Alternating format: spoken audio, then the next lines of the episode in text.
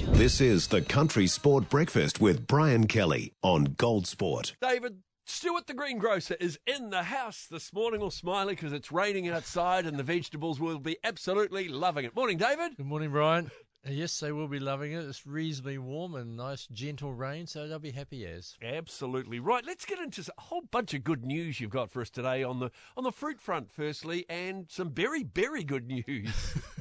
It's really rolling in the start of the berry season, mate. The raspberries have started, plenty of blueberries round, strawberries. Strawberries just defrost mucked them around a little bit, you know, ten days ago, whenever it was. And but they'll be coming on. So the best time to buy is coming up, like next week, week after. There's three weeks. Those last two weeks of, de- of November, then into December. Buy your strawberries in now. wow, Raspberries are lovely too, because I have to taste those before we sort of get them every morning, just to make quality sure. they're all- control They were raspberries. Very cheap too, half of what they were last week, but that's good. Gee, that's good. So that means with the berries coming on stream, Yeah, yeah. I mean prices will drop on them. Yeah, prices will. Prices are pretty reasonable at the moment, though. You know, it's not too bad. You're paying between three and four dollars for strawberries, five dollars for blueberries. You know, raspberries down to six bucks. Um, that's pretty good. You can't grizzle. I heard an ad of yours on the radio where avocados one dollar, so they're almost giving them away at the moment. One That's a- dollar, one dollar, one Some dollar. big ones. Well, all your salad things are all very, very reasonable. You know, start with avocados, capsicums, cucumbers, tomatoes. Very, very good buying on tomatoes. You know, there's specials all around the North Island up here. Four ninety nine, five dollars Wow. a kilo. Yeah. And only a matter of what a month or two ago, what were they? 20 nearly bucks. Twenty dollars. Wow. And what do we say? Just wait a wait Oh. yeah. a few weeks. folks. Seasonal. But you know it is good. And lettuces, iceberg lettuces, beautiful lettuces coming out of Woodhaven Gardens down to Levin around the North Island, and go down into Christchurch too. Lovely, lovely lettuces. Gee, that's good, nice isn't it? Big heads on them. Really. Oh. You saw them walking down the street. You say, "Yep, Like that lettuce. Like, the that shape lettuce, of it. Yep, that's the one." Lettuces and tomatoes. And then new season, first of the green peas from Hawke's Bay arrived. So the kids that love Wow. eating peas out of the pod. They're there now. Um, flat beans around.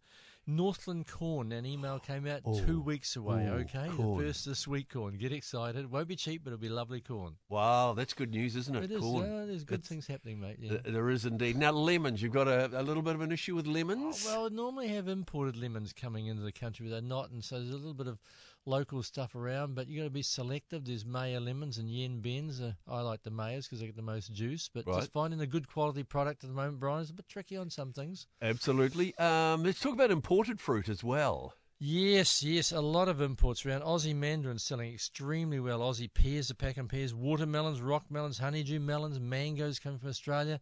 They aren't cheap because air freight and all that, you know, costs are up everywhere, but they're still pretty reasonable and selling well. The watermelon especially, you know, it's surprising people pay money for things. and Mexican mangoes arrived yesterday too, which are cheap. And you've got a little bit of an issue with onions. There's not a lot of onions around, prices are expensive. Why? Why? What's Ah, the problem? bad season, a lot of waste, a lot of um, yeah, not good. Everything that could go wrong went wrong. Oh, really? And um, red onions extremely short and extremely highly priced because there's nothing anywhere, and brown onions the same. Um, you got about uh, two, three, four weeks maybe till new season come on, and then we'll be right again. But please don't grizzle at me. Oh, I'm not going to do that. Spuds. How about spuds? Are we going okay Yeah, in but- spuds? Spuds around. Supplies are okay. You have variety of product available there.